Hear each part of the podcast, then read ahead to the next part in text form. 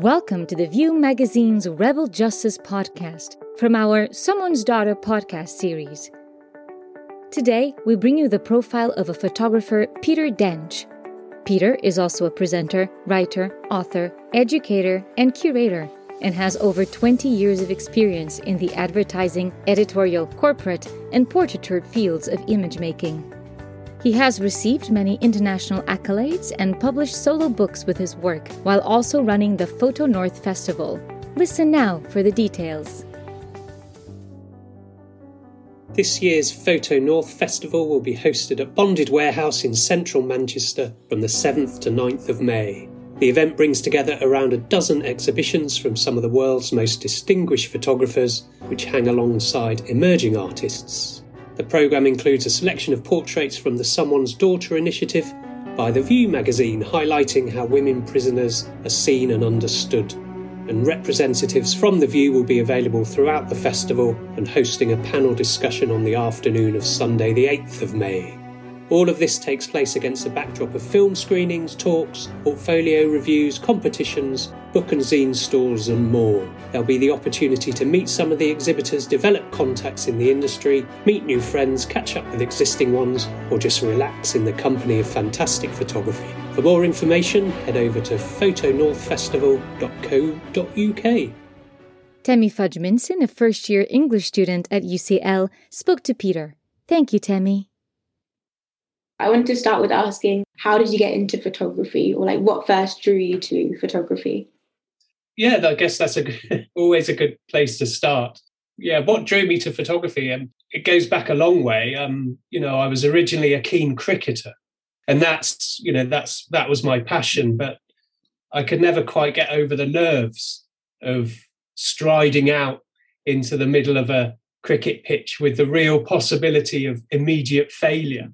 Uh, so I used to feel nauseous for weeks before a match. So I knew that you know it wasn't gonna gonna last. So I sold all my cricket gear, and then I was trying to think of a reason to get myself outside and you know explore my surroundings and, and photography. So this seemed the obvious choice. So around the age of fourteen, I think I unwrapped a second-hand Pentax ME Super for Christmas and started sort of exploring the world with a camera, but it's uh, it was a long process. It, it, took me about three years to start pointing it at people, um, and that still frightens me from time to time. So, you know, it goes back to to being a teenager, but I, I started taking it seriously as a career round about the age of eighteen when I was studying in Bournemouth. And I just thought if you can travel the world at someone else's expense, um, make people laugh, make people think, and you know at the very best effect change that didn't seem a bad way to spend my time. Oh, okay thank you. In many places you're described as a photojournalist as well as a photographer. I was wondering do you think that this is an important distinction? And if so how? I used to think it was an important distinction certainly for the first 10 years of my career you know that's what i was working towards those were the kind of photographers I took inspiration from. But I'm not so concerned with labels now. You know, I if someone asked me what I did as a photographer, I'd probably just say storyteller. You know, it's uh, it's a tool that I use along with the pen or the telephone or social media to try and sort of tell stories that that matter to me and that I hope people want to see. That's really interesting. Thank you. So then I guess you've spoken about being a storyteller and communicating, but how would you describe your photography photography style? Oh well, it's it's definitely colourful. Uh, I mean, other people would describe it as quirky. Um, there's an element of humour to it, um, which I think is a good way of getting a story across. I think humour can be an important tool again um, if you can disarm your viewer with humor and laughter you know then sort of and then throw in some more serious pictures. You know what i like to do if i'm creating either a magazine spread or a book or an exhibition is to take the viewer on a journey. So if i can you know if i can make them smile and you know and make them think um, then you know for me that's kind of a successful part of what I do, but I, I, definitely attribute my style to where I grew up, which was in a kind of quite a working class, typical British seaside town on the south coast. So, you know, kiss me quick hats, um, that kind of saucy seaside sense of humour embedded itself quite early. So I, I, can't see in black and white.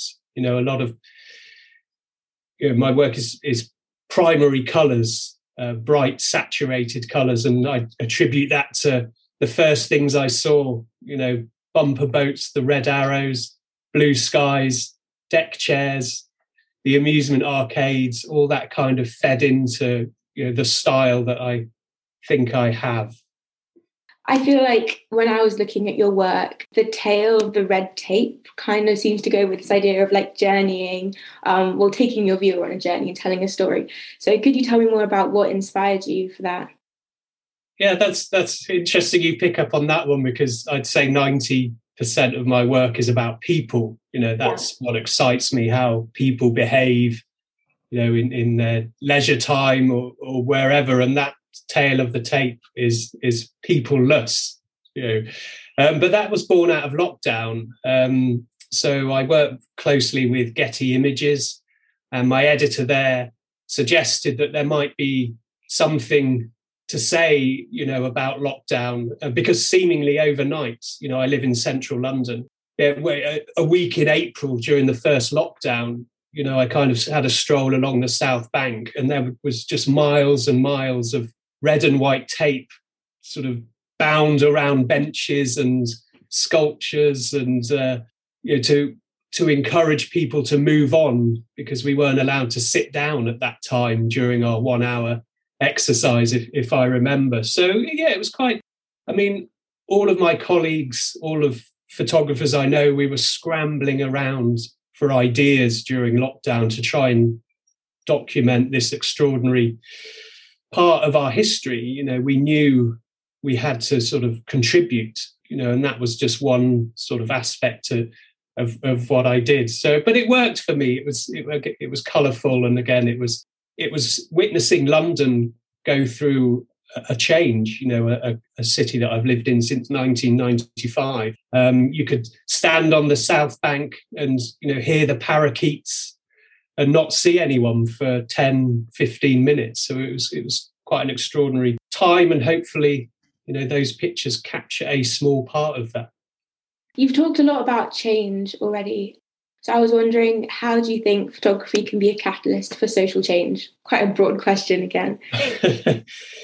Yeah I, th- I, think it can be um, for sure. Otherwise i guess i wouldn't pursue it. Um, but it's it's it's not always that obvious how it can affect change uh, and, until later. You know, I just personally, I, I just try and trust my instinct. And if I think there's something worth photographing, generally, I'm right in thinking there's an audience for it. So if if a if I have an idea that won't go away, um, the only way to to get it to go away is to to document it and, and package it and get it out there and see if people react. It's not always the case, but you know, the work we're seeing coming out of Ukraine at the moment uh, is certainly, I think, having a positive impact on how people think and uh, you know how they act. So yeah, I mean, it's a, it is a broad question, but um, I think it's you know it's it is our duty to to have something to say or at least to contribute to the conversation going on, sort of both nationally and internationally. So, kind of going off that a bit, you talked a lot about um, the audience and how they react and interaction. So, how important do you think it is? Is it, is it, do you think photography is more about communicating with an audience? Um, do sometimes people react to your photos not the way you intended to? And, like, how does that make you feel, I guess? Yeah, um, I'd like to think my, my own photography is collaborative and not sneering. You know, a lot of the topics I cover are familiar to me from my upbringing and from my youth. So you know, it's just trying to create a balance of sort of what I'm what I'm trying to say. A lot of my work is about England and Englishness and English identity. And you know, I'd say 95% of the people that I've photographed don't mind being photographed. You know, when I'm out shooting, uh, I'm always honest You know, I'm always truthful about what I'm doing. I'm not ashamed to be a photographer. So if anyone comes up to me and says, "What are you doing?" you know, I'll let them know. And as long as you're open and honest about your intent, generally people want to collaborate. You know, occasionally someone I'm photographing will say, "Look, I'd rather not be involved in this," and you know, I have to understand that's perfectly acceptable for them to do and, and move on. You know, because I, th- I think over the 22 years I've been photographing, you know, because of the accessibility of photography and photographs, you know, people are a lot more cautious about where they end up. Um, so, you know, that's that's understandable, and that's something I have to realize, you know, when I am out shooting a project.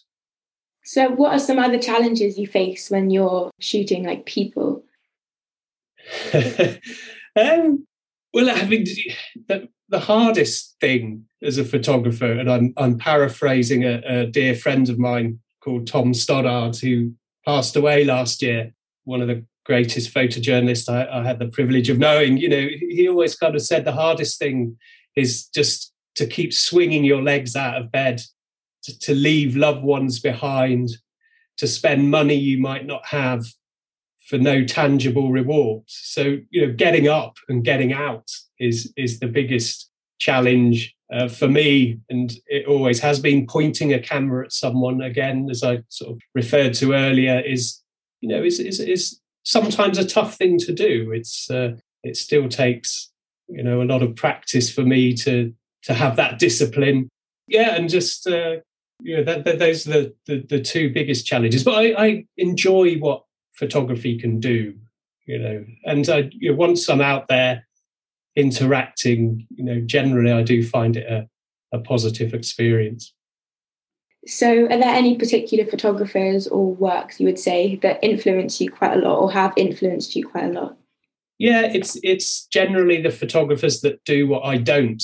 Um, again, you know, the, the, the work that's coming out of Ukraine. You know, I haven't gone myself yet because I I don't know because they're doing such a great job, and I don't know what I can add and I certainly don't feel as though I could better um, what they're producing. So photographers like Brent Stirton, who who does a lot of environmental work, um, is a big influence. Tom Stoddart has, has always been there, or, you know, still is an influence. Um, Marcus Bleasdale, a, photographer who produced a lot of work in in the Congo, the Democratic Republic of Congo, and for Human Rights Watch. So so basically, the photographers who who do what I I don't, and beyond photography as well, uh, columnists, writers like Danny Wallace.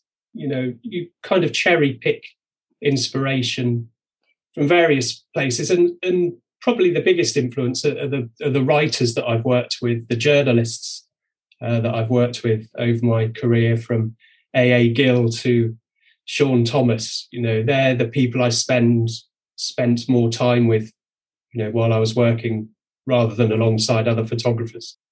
I was wondering if you could tell me more about the Photo North Festival and why you think it's so important. Yeah, well, this is the so as a photographer, it can be quite a, a selfish pursuit. You know, you're competing both for editorial commissions, for page space in competitions. And I was kind of guilty of that.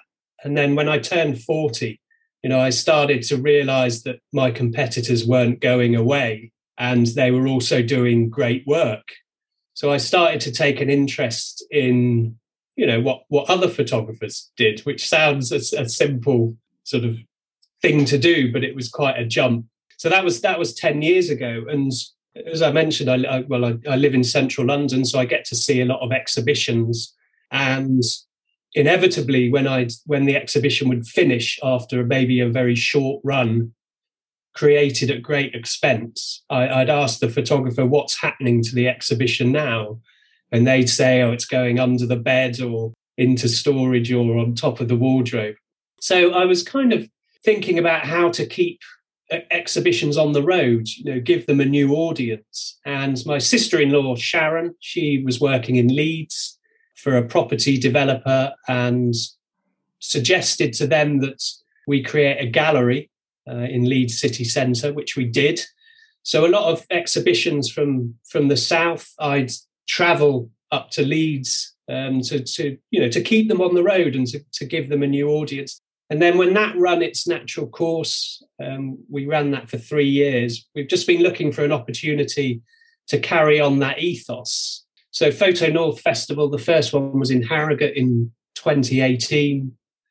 Uh, we had one in 2019, and, and the next one is in, in Manchester.